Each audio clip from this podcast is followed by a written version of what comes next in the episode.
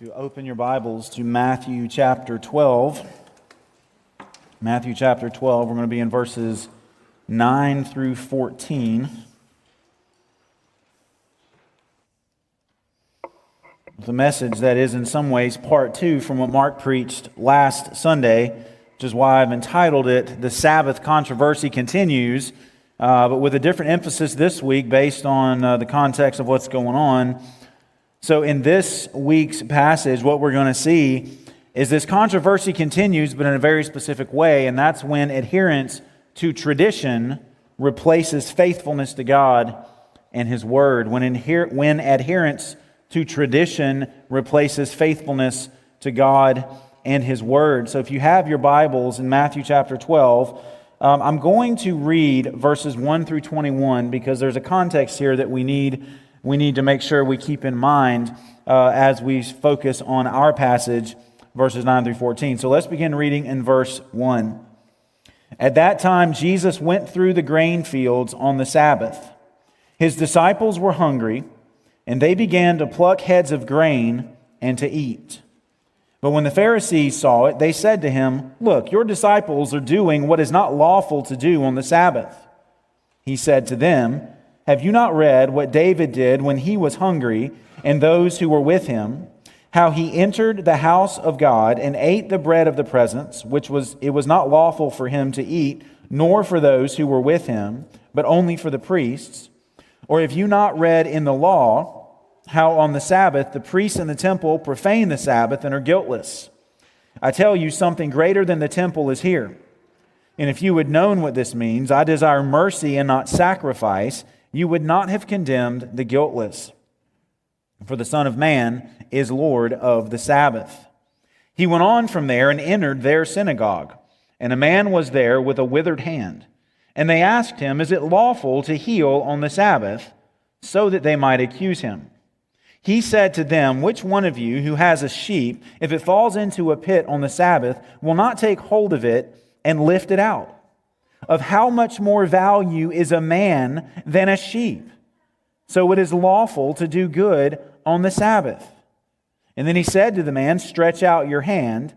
And the man stretched it out, and it was restored, healthy like the other. But the Pharisees went out and conspired against him how to destroy him.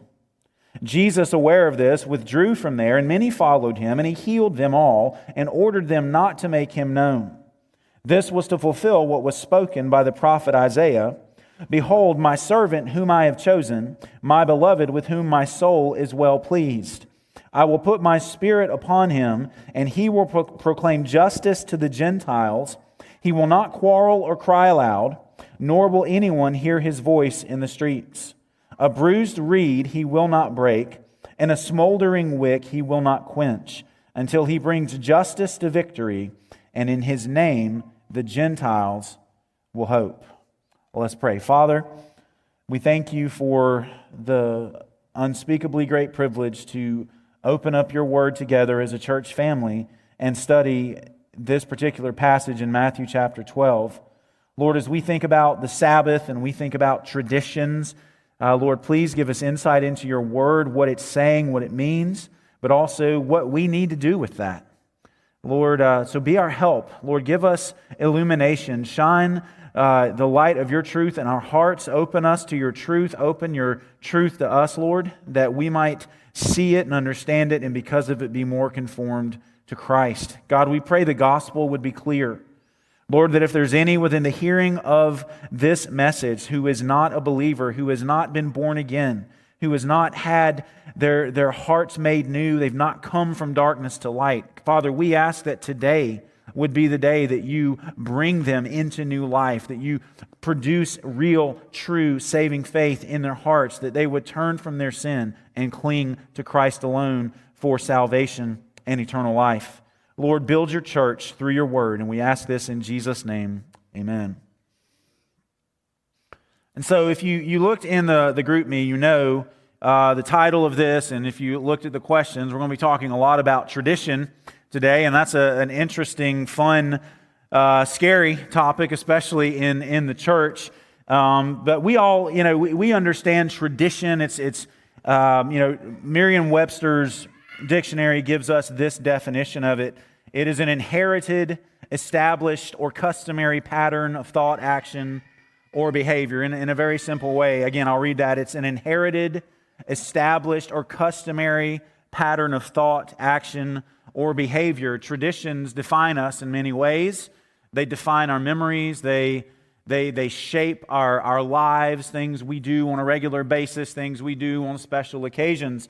Uh, and it may bring up, if, if you're you know, at all familiar with uh, the culture around us and movies and musicals and Broadway, there is a movie called Fiddler on the Roof. Uh, some of you might know what I'm going to I'm going to quote here. Uh, but at the very beginning uh, of that movie, which is about uh, Jews in Russia during the turn of the, of the 20th century, uh, in their life and their small little village. There's the main character, Tevye. He kind of introduces the, the, the, whole musical. Um, and, and this is what he says, telling us, giving us insight into the, the, the name of the, the show and uh, the purpose of the show. He says, and you, you can, you know, in, in, uh, insert his, you know, raspy voice, tradition. Um, you, you can have that in your head as I read this. I'm not going to try to read the whole thing like that. Uh, but he says this A fiddler on the roof Sounds crazy, no? But in our little village of Anatevka, you might say every one of us is a fiddler on the roof, trying to scratch out a pleasant, simple tune without breaking his neck. It isn't easy. You may ask, why do we stay up here? Why do we stay up there if it's so dangerous? We stay because Anatevka is our home. And how do we keep our balance? He asks. He says, That I can tell you in one word tradition. He says, and you hear, you know, you've got the, the thing, tradition, tradition, all that. And then he says again, because of our traditions, we've kept our balance for many, many years. Here in Anatevka, we have traditions for everything how to eat, how to sleep, even how to wear clothes. For instance, we always keep our heads covered and always wear a little prayer shawl. This shows our constant devotion to God. You may ask, how did this tradition start? I'll tell you. I don't know. But it's a tradition. Because of our traditions, everyone knows who he is and what God expects of him. And then he goes on, there's a lot that he says about life as husbands, wives, children. And then he gets back to this at the very end. He says, tradition. Without our traditions, our lives would be as shaky as, as a fiddler on the roof. And the whole point is the traditions, the, the customs, the, uh, the patterns of thought, action, and behavior that they are used to in their little small community. That's what holds their community together. And if you're familiar with the story, it's all about challenging those traditions. The world is changing around them. Obviously, we know the communist revolution was taking place at this time, uh, lots of upheaval. And so the traditional way of life that they were used to was coming to an end. Um, but we understand the importance of tradition. We all have traditions, again, in our own families. I mean, each one of us probably has things the way we do Christmas. You know, it's unique to our family. There's going to be a lot of similarities, you know, opening presents, a Christmas tree, um, and, you know, maybe the, the big dude with the beard and the, the red stuff. Um, you know, that, that's a big thing for people as well. Um, but we all have traditions Thanksgiving, Christmas, and all of that. And traditions can be very good things. Traditions can be very good things. They can be very healthy practices for us. They help, again, they shape our, they, they shape our, our, our memory of our childhood, our memory of good times, that we do certain things with certain people in a certain way, and we remember those things, we go through them, we look forward to them. Traditions can be very good. But one of the things I, I challenge my students with when we're talking about the doctrine of scripture in, in the Bible class, when we get to this issue, it's like scripture has authority over all human and religious traditions. And that's a very important point that we have to get to. It, it definitely ties into our passage here in Matthew chapter 12. Scripture has authority over all human and religious traditions. And traditions are good insofar as they go, but if it ever comes to the point where our traditions, be they just family, cultural, whatever, or religious, church based, whatever, if those start to come into conflict with Scripture, Scripture has to have the final say. It has to. And that's just a, an understanding that we have to have as we go into this because that is exactly what Jesus is going to teach. That is exactly what Jesus has already demonstrated in his ministry. We saw it already demonstrated uh, last week at the first um, eight verses of chapter 12, dealing with plucking the grain, the heads of grain on the Sabbath. Scripture and scriptural principles always trump man made traditions. Pharisees, uh, the Jews had a, a huge fence around the law because they didn't want people to break the law and get in trouble like they did, which led them into exile. And so they had hundreds of laws around, around the law so that if you stayed within this fence, you never even got close to the law and therefore you were safe. And Jesus constantly pushes up against those man made laws because, in so many instances, they were actually leading people away from God and not in obedience to God. And so we come back to this issue of the Sabbath and what is proper, what is appropriate, what is permitted, what is lawful on the Sabbath. And that's why I say this Sabbath controversy continues. It, our story, our text picks right up after the end of last week. It's not like there's a, a, time gap here, like a lot of the texts that we read. You get one story, there's a gap, and then it's another thing. This picks up immediately on the heels of where we were last week. The, Jesus and the disciples, they're going through the grain fields on the Sabbath. They're, they're hungry, they're plucking heads of grain, and they're eating. And so they're on the way to somewhere. They're not just walking randomly on the Sabbath, they're doing what good Jews would do, and they're heading to synagogue, which is the place where the Jews would gather. So they're going to the synagogue because verse 9 it says he went on from there. From where? From the grain fields and entered their synagogue. Whose synagogue? The synagogue of where these Pharisees were a part of. So he's going into their territory, he's going into their domain. Um, and that's where the story picks up. And so, what we see here, starting out, point number one, we see a very public location. Because this scene, again, this is just part two, and it's continuing. Yes, it's in the grain fields to start, but now you're in a synagogue. Like, this is the hub of religious life for the Jews. This is where they come together. They discuss the, the, the Word of God. They discuss the Scriptures and they sing and they pray. And so this is a big deal. Whatever happens in the synagogue is what everybody's going to know about. It's very similar to how churches used to be here in this country, you know, a little bit further back. Churches were kind of the, the center hub of the community in a lot of places and in a lot of ways. Um, it's just the, the way things were. You, everybody was in the church, everybody met at the church. Same thing with the synagogue. The most important people are going to be there. So, what happens in the synagogue affects a lot of things. And when we see it's a public location, a lot of people are there, the same people are going to be involved, and even more than that. Yes, we've got the Pharisees who live in this area, and we've got Jesus and his disciples, same folks from last week, same, same groups of people. And the religious setting, though, is what we need to focus on is not coincidental. The religious setting is not coincidental. This doesn't just take place anywhere, our story today. It takes place in the religious, spiritual hub, apart from the temple in Jerusalem. This was the place where you gathered to talk about God. And so it's a very public location, and a lot is going to come from this. The Pharisees, their response is going to be because Jesus is doing certain things in public. It's not just because he's doing them, but he's doing these things in public in a way that they don't like. So we have a public location, verse 9, and then we see in verse 10 a very loaded question. A very loaded question. Look again at what the Pharisees ask him says, And there was a man with a withered hand. And so they know this. They're, this is their, their hometown. They, they, they probably know this guy's name. They know his story. They know his family.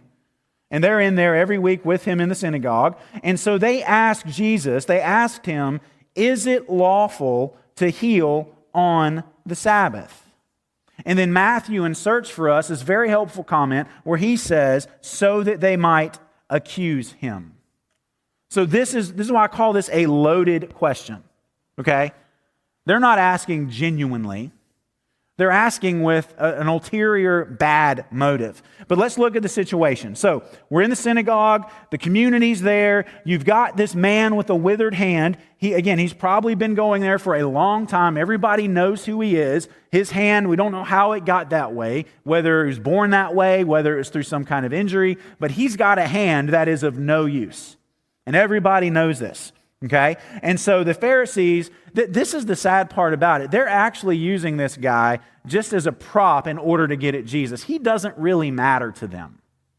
He's just an illustration so that they can try to catch Jesus in something, as they always try to do. And so here's the question that they ask Is it lawful to heal on the Sabbath? Is it lawful to heal on the Sabbath. They are trying to get Jesus to answer this important question. They already have in their minds, you know, we, we've talked about this before, their minds are already made up. Their minds are already made up. Like they are out to get Jesus. So even if he does what is right, they are still going to be mad. And again, we talked about that. That's not the kind of people we want to be. We want to be able to, to fairly, uh, objectively evaluate things. We don't want to be the type that's always, no matter what someone does, they can't do any right in our eyes. We need to be fair and objective in our evaluations of people. That's gone for the Pharisees, and we see that because of the end of verse 10. It says, so that they might accuse him. They want to catch Jesus so that they have something they can hold over his head. They already don't like him. They're going to oppose him at every step. And they want to have something that they can use to, to spread around and be like, ha, we got him. See, yeah, he might be saying this, he might be doing this, but we got this one instance where we got him. And he's, you can't trust him, you can't listen to him, he's a fraud. That's what they want here. It, the intent behind their question is malicious. They want a valid reason to accuse Jesus. And as it ends up coming, as, as it ends up happening, you know, all the way down to the crucifixion, they have to make up stuff about him. They have to twist what he says. They have to make stuff up because they can't get a legitimate charge. They can't. Uh, but they're going to do everything they can to find something to accuse him of. And this is what is so interesting about this. Okay? As we're going to see in just a minute in principle, they and Jesus would give the same answer to this question. That's what's so amazing about this. They're going to agree with Jesus in principle in terms of how he answers this. But again, their minds are already made up, their hearts are already hard, and so it doesn't matter. So let's look at this next thing. We've got the public location, a loaded question, and now we get Jesus' pointed response. Okay? So look at verse 11. Jesus says to them, Which one of you who has a sheep, if it falls into a pit on the Sabbath, will not take hold of it and lift it out? Now, this was fascinating to me as I was studying this and thinking through this. This was a real debate that was going on in the Jewish community. This is a real debate. What if something like this happens? A sheep falls into a pit on the Sabbath. Can you get it out or do you leave it there? And even more, it gets down to what if a person falls into a pit or a person gets into a situation in which they need rescue, and if they're not rescued, they could die? That was a real debate that was taking place. And you had pretty much two main sides. Okay, you had the Pharisees, they would actually say, well, it's, it, you should if your sheep falls into the pit, you should get it out. That's not really work. You're showing mercy to your animal. If a human being, even more, falls into a pit or is in danger, you should rescue them out of that. That's being good. That's doing mercy. So that's one view on this. The other one, and you might have heard this, the Qumran community, uh, where we have the, the Qumran scrolls and stuff like that, some um, Old Testament stuff. Uh, the Qumran community was actually stricter than the Pharisees. And we say there's people stricter than the Pharisees. Yeah, there were, believe it or not. And the Qumran community would actually say, leave the sheep in there, leave it in the pit. And they would even say for a human being, if a human being's life was in danger, it's on the Sabbath. You can't work. Let them die. Trust God. Uh, that's a scary place to get to, but that's where they were. They were that strict in their interpretation of don't work on the Sabbath at all. Is it lawful to do good on the Sabbath? They would say, well, it's better to not break the law than to save a life. Obviously, they, they missed what Mark talked through from what Jesus said uh, at the end of uh, the passage last week. I desire mercy, not sacrifice. The, the Qumran community totally missed God's heart for people, but this was a big controversy. It was a big debate. What do you do? Is that work? Is it better to save a life or to sin and break God's law on the Sabbath? The Pharisees would say it's better to save life. They would say it's better to rescue the animal, it's even better to rescue a human being. That's what makes their response to Jesus and their whole motivation even more astounding is that they agreed with Jesus on this. He agreed with them, they agreed with him. It is so much better to save life. That's why Jesus says, of how much more value is a man than a sheep. So it, and he answers their question outright. He's referencing clear scriptural teaching when he does this, by the way, in verse 12, when he says, How much more value is a man than a sheep? Jesus is operating with the biblical framework of the image of God in man as making man of more value than any other of God's creatures. If you follow the, the, the, narrative pattern of Genesis there, when Moses is laying out the, the creation days, man is created on the sixth day. Everything is building for man. Why? Because man is in the image of God. Man is the one whom God is, has appointed to rule over his creation, to, to have dominion over it, and to fill it with a whole lot of image bearers. No creature that God made has the value of a human being. None do. Human beings are far more valuable. One human life is of far more value than all the rest of what God made. Why? Because only human beings bear the image of God, the image and likeness of God. The Pharisees wouldn't dispute that. Jesus obviously believes that. Why? He's like, how, of how much more value is a man than a sheep? We're talking about someone here who bears God's image. Someone who was made to be like God, that when you see this person, you should see some of God in him. No other creature of God was made that way, only humanity. And so the value of a human life is of inestimable value. You can't count it. And that's why Jesus here says it is lawful to do good on the Sabbath, not just to like rescue a sheep out of a pit, but we've got this guy here who's got a withered hand, a human being who's made in God's image, and he's marred by sin, he's broken by sin, and I have an opportunity to heal that and fix that, and you better believe that I'm going to. That's what he's getting at. And that's what we need to feel. Jesus is referencing clear scriptural teaching, and then thirdly, he restores the man's hand he said to the man, Stretch out your hand. And the man stretched it out, and it was restored healthy, just like the other.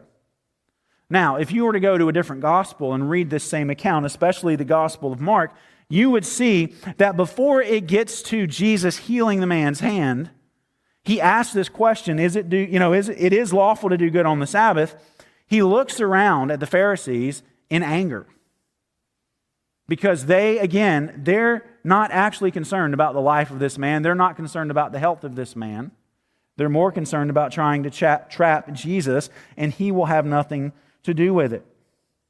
So he said to the man, Stretch out your hand. And the man stretched it out, and it was restored healthy like the other. Now, again, the Pharisees would not have disagreed or had any problem with Jesus had he just said it's lawful to do good on the Sabbath. If he had just stopped there, there would have been no controversy. But it's the fact that Jesus actually extended his power and he healed this man that made them so angry. Their tradition had replaced faithfulness to God and the Word of God. They've got the Son of God literally standing in their midst, being faithful to what God's Word said to be faithful to, and they can't rejoice. They can't celebrate. All they can do is get angry because he shouldn't be doing that. He shouldn't be doing this, they thought. And so they're angry. And that leads to our last point here. We see a wicked plan. Verse 14 But the Pharisees went out and conspired against him how to destroy him. This isn't the only place they do this, but it is very interesting here. They're conspiring. I mean, it's literally the word for conspiracy. It's, it's a wicked, subtle planning to try to do harm to another person. They have the Son of God in their midst, performing miracles, doing what God would have him do, and all they want to do is destroy him. Think back, if you will, to the story of Lazarus that we've looked at. Uh, we looked at um, earlier this year. You know, again, Jesus calls Lazarus out of the tomb, brings him back to life. You should be celebrating that, right? What do the Pharisees want to do? They not only want to put Jesus to death because of that, they want to kill Lazarus too. They don't want any evidence of the goodness of Jesus operating in the world. They want it gone. They hate him. Why? Because their adherence has been to their traditions and it has been severed from God and his word. And so let's let's think again about our traditions because again all this happened on the Sabbath. And in their minds, you can't do what Jesus did on the Sabbath. You just can't do it. Doesn't matter that there's scriptural reasons, other things that you can consider that show he's actually operating within the will of God, according to the Word of God. Doesn't matter. Their tradition has already colored their thinking. Hold your place there and look, turn to Matthew chapter 15, just a few chapters to your right. This is a story we will spend more time in uh, at a later date as we work through Matthew, but it bears a lot. It brings a lot of weight to bear on our passage today. Chapter 15, Matthew chapter 15, beginning in verse number 1, dealing with same type of things. It says, The Pharisees and scribes came to Jesus from Jerusalem and said, Why do your disciples, and here they just come out with it, break the tradition of the elders? For they do not wash their hands when they eat. He answered them, Why do you break the commandment of God? for the sake of your tradition. For God commanded, Honor your father and mother, and whoever reviles father or mother must surely die. But you say, If anyone tells his father or mother, What you would have gained from me is given to God, he need not honor his father. So, for the sake of your tradition, you have made void the word of God. You hypocrites. Well did Isaiah prophesy of you when he said, This people honors me with their lips, but their heart is far from me. In vain do they worship me, teaching as doctrines the commandments of men. And again, in this context, Jesus is talking about the Corban law, and in and of itself, it's not a bad thing. It's not a bad tradition to have. Say, you know what? You know, in terms of my relationship with God and my devotion to the Lord, there's some things I'm just going to say Corban, meaning devoted to God, and it can't be used for anything else. Like, that's not necessarily a bad tradition in and of itself. But it had been elevated to a point to where they were forsaking clear commands of God in order to uphold that tradition. And that's what Jesus calls them on. It's like, look, you know what the commandment says honor your parents, and if you revile them, you deserve to die. But Pharisees, you've made it to where people don't have to obey that anymore. Why? Because of your Corban rule. Well, I devoted it to God, mom and dad. The, you know, all the, the wealth and resources that I have that could have taken care of you, uh, that's gone. I, I devoted that to the Lord, so I'm sorry. You just got to fend for yourself. And go back, because this is a culture where there's not, you know, retirement plans, there's not 401ks, there's not 403bs, they don't have Social Security, anything like that. Your retirement plan in this, in this day and age, in Jesus' time, is your children.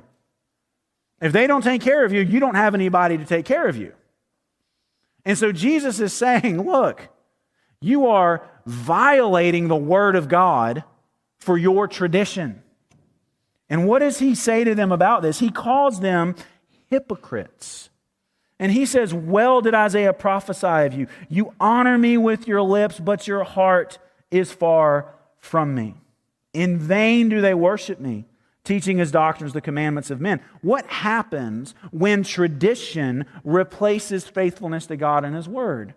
Our worship turns into vain worship. We worship God in vain. We honor God with our lips when in reality our heart is far from Him. And the Pharisees, who, with their hedge about the fence about the law, wanting to keep the people from breaking the law so they didn't fall back into exile and idol- or idolatry that leads to exile like former generations did, they end up doing the exact same thing. God constantly accuses old covenant people of what? Going through all these motions. Hey, we've got the temple. We offer these sacrifices. God's okay with us. We can do whatever we want. Pharisees are doing the exact same thing. They think, hey, look, you know, we, we, we, we acknowledge that. We've devoted this to God, and it's okay. We're okay. And Jesus is saying, you're actually not okay. You're actually not okay. Why? Because tradition had replaced faithfulness to God and His Word. And that goes back to Matthew 12. Jesus asked him, look at this again, verse 11. Which one of you who has a sheep, if it falls into a pit on the Sabbath, will not take hold of it and lift it out. Of how much more value is a man than a sheep? And so we, we come to this thought of, of tradition. And our traditions at times can be windows into where our allegiance truly is. This is it's a sobering thing to ask in a church context. But what makes us angry? What gets us really fired up? You know, we might normally be, you know, pretty docile, pretty low key, but if X, Y, or Z happens, we're going to stand up and we're going to make a big deal about that. Is it clear scriptural teaching or is it a tradition that might be good in and of itself in certain contexts, but it's not commanded, it's not demanded, it's not mandated by the Word of God. Tradition is not necessarily a bad thing. It can be a really, really good thing, but it becomes dangerous and even deadly when it begins to replace faithfulness to God and His Word. I mean, we've heard of the stories churches arguing and splitting over the color of the carpet, or over this little project, over that little project. And, you know, by God's grace, here at North Avenue, that is just not a spirit that I see here. It's just not, and I'm thankful for that more than I can ever put into words because I've been in context where things that aren't that important are elevated to the position of supreme importance, and it absolutely kills the life of a church. And I'm thankful that we don't see that here. But even with that being said, we have to be on guard. Why? Because the same temptation within to get fixated on external things that may or may not matter, that resides in every single one of us. We, I don't see the spirit of the Pharisees here at North Avenue. But just because it's not here now doesn't mean it couldn't slide in. So we have to be oh so careful not to elevate things that might be good and beneficial in a certain way to things that to the same level as the gospel, to the same level as Christ and his supremacy in all things. And so here's a few scriptural exhortations, helps hopefully uh, as we think about this. Uh, well, I'm going to say good measuring sticks, good um, encouragements. Hebrews chapter 12, familiar passage. And these are just things that will help us keep our mindset, if, if we're diligent, keep our mindset in the set on the right things, our heart set on the right things, keep things in proper perspective. Hebrews chapter 12, verses 1 and 2. Therefore, since we are surrounded by so great a cloud of witnesses, and listen to the language here, let us also lay aside every weight and sin which clings so closely, and let us run with endurance the race that is set before us, looking to Jesus, the founder and perfecter of our faith who for the joy that was set before him endured the cross, despising the shame, and is seated at the right hand of the throne of God. There's two things we are to lay aside according to Hebrews 12. One, obviously, is sin, which is never okay. But the other thing he says is aside, lay aside every weight. And I've heard it said by so many people, um, and I think it's right. Sometimes there are good things that can hinder us in our walk with God. There are good things that we have in our lives that can hinder us in our walk with God and our obedience to God. Sometimes it's material stuff, sometimes it's practices, and sometimes it's traditions. Traditions sometimes can hinder us in our devotion to the Lord. And so we have to ask the question is this thing, whatever it is, this tradition, is it something that is helping me walk with Jesus? Is it helping me run this race? Or is it actually slowing me down? And if we say it is slowing me down and I can't walk with Jesus the way I can, the way I should, the way I know I could be, because of this thing, what needs to go? That thing needs to go. You need to lay it aside. Why? It's slowing you down. Turn back to the left to Philippians chapter 3, another familiar passage. Philippians chapter 3. Again, we're going towards a mindset here how do we make sure we stay focused on what's most important? Paul, in verse 7, after listing all his credentials earth, in terms of earthly accomplishments and uh, his genealogy and everything like this, he says in verse 7 But whatever gain I had, I counted as loss for the sake of Christ. And then verse 8 Indeed, I count everything as loss because of the surpassing worth of knowing Christ Jesus my Lord. So he goes from whatever gain he had just in his own accomplishments and his upbringing to everything compared to the worth of knowing Christ Jesus, my Lord. So anything that takes our eyes off the surpassing worth of Christ and starts to, to be elevated over him in our heart and our affections, you know, surpassing worth of Jesus, but this thing, we got to have this. Yeah, Jesus is important, but we got to have this. Paul says, I count that as loss. We don't need it, we can go without it if it hinders our view of Christ. Flip back to the left one more time, back to the book of Matthew, chapter 16.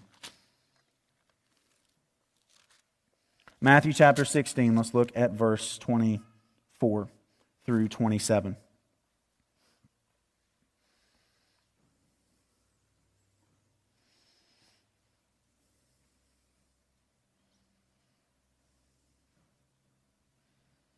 And then Jesus told his disciples, If anyone would come after me, let him deny himself and take up his cross and follow me. For whoever would save his life will lose it, but whoever loses his life for my sake will find it. For what will it profit a man if he gains the whole world and forfeits his soul? Or what shall a man give in return for his soul? For the Son of Man is going to come with his angels in the glory of his Father and then he will repay each person according to what he has done. What is it that we, if we're honest, at times are willing to give up that we have in Christ for some other thing that we might, for the moment, say, well, I just got to have this instead? It always makes a poor replacement, whether tradition, relationships, money, whatever it is, it will always end up being a poor replacement for Christ. But what value do we put on that? Are we willing to forfeit our souls? I mean, that's the stakes here.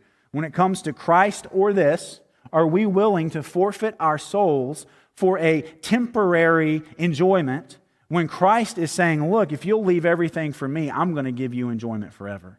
That's the promise of this passage. Self denial is not ultimately a call to misery. It's not ultimately a call to, to a, you know, just a, a glum kind of Eeyore Christian life. It's always sad. I had to give up everything I enjoy, but somehow Jesus is better. No, Jesus is saying, I, and I'm getting this from uh, Lewis and Piper and all that, but he's saying, listen, when you give up everything for Jesus, you're, you're literally trading rusty tin for, for pure 24 karat gold. Why would you want to put all your value and all your worth in stuff that's corruptible, that will corrode, that will fade away and be gone when you have the eternal Son of God pure gold offered to you that will satisfy you forever. And when it comes to this issue of tradition, that is how we ultimately fight that temptation, that tendency in us that wants to elevate a tradition or something over Jesus and over what he tells us, is we remember that what we have in Christ is always of far greater value. Sometimes it doesn't see that, seem that way, it doesn't feel that way, but we preach this truth to ourselves. There is greater reward in Jesus times 10 million than whatever this little thing is. And so, traditions and tradition is not necessarily a bad thing, it can be very good. But we must keep it in proper perspective. what we have in Christ and what He has commanded us to do, that is where the value is. And anything that hinders us from seeing Him and from walking in His ways is something we have to consider. Is it something I can do without?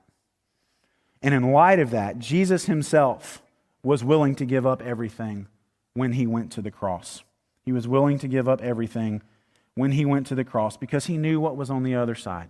He could deny Himself this world because He knew the glory that was on the other side. He could say no to human tradition and elevate God's word and God's plan because he knew what was on the other side. And so let's keep that in mind as we kind of turn our hearts and our minds to the Lord's Supper, to communion. So if you have your Bibles, please turn to 1 Corinthians chapter 11. 1 Corinthians chapter 11. And remember, these elements that we have right here, the juice and the bread, they, they represent Christ in his suffering. Um, they represent what he did for us, what he gave up for us. And we have to remember this is something only Christians can partake of. It is, it's a celebration, it's a proclamation, as we're going to see in 1 Corinthians 11. This is not for you if you aren't trusting in Jesus. If you're not a believer and you're here today, we would ask that you refrain from partaking of these elements. This is a, a celebration for Christians. We don't want you to partake of these elements because there's nothing magical about these elements. Salvation is in Jesus. And if you're without him, then our call as a church to you, my call, a call of all of us would be cling to Christ, find life in Christ. And once you do that, then you will be able to partake of these um, and worship him. So we're going to read from 1 Corinthians chapter 11, beginning in verse 23. Paul instructing the church on the Lord's Supper. He says, For I received from the Lord what I also delivered to you, that the Lord Jesus, on the night when he was betrayed, took bread, and then, when he had given thanks, he broke it and said, This is my body, which is for you. Do this in remembrance of me. In the same way, also, he took the cup after supper, saying, This cup is the new covenant in my blood. Do this as often as you drink it in remembrance of me. For as often as you eat this bread and drink the cup, you proclaim the Lord's death until he comes. Whoever therefore eats the bread or drinks the cup of the Lord in an unworthy manner will be guilty concerning the body and blood of the Lord.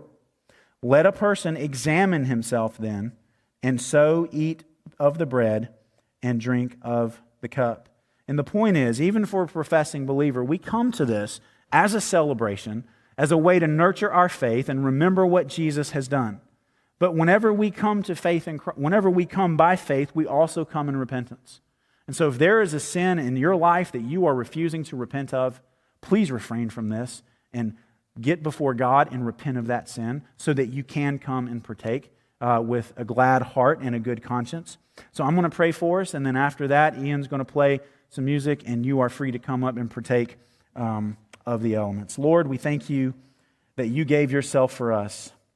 In your body and in your blood is our salvation. It is our forgiveness. It is the means by which the wrath of God is turned away. It is there and there alone that we have redemption. Through your blood, we are purchased out of our slavery to sin and brought into the freedom of a relationship with you. And so, Lord, as we partake, help us celebrate. Help us proclaim your death, Lord, until we know the day you come back. Um, Lord, help us to draw near in this very special way. We thank you that we can partake of these elements, Lord, and so worship you and so remember all that you've done. And we pray this in Jesus' name. Amen.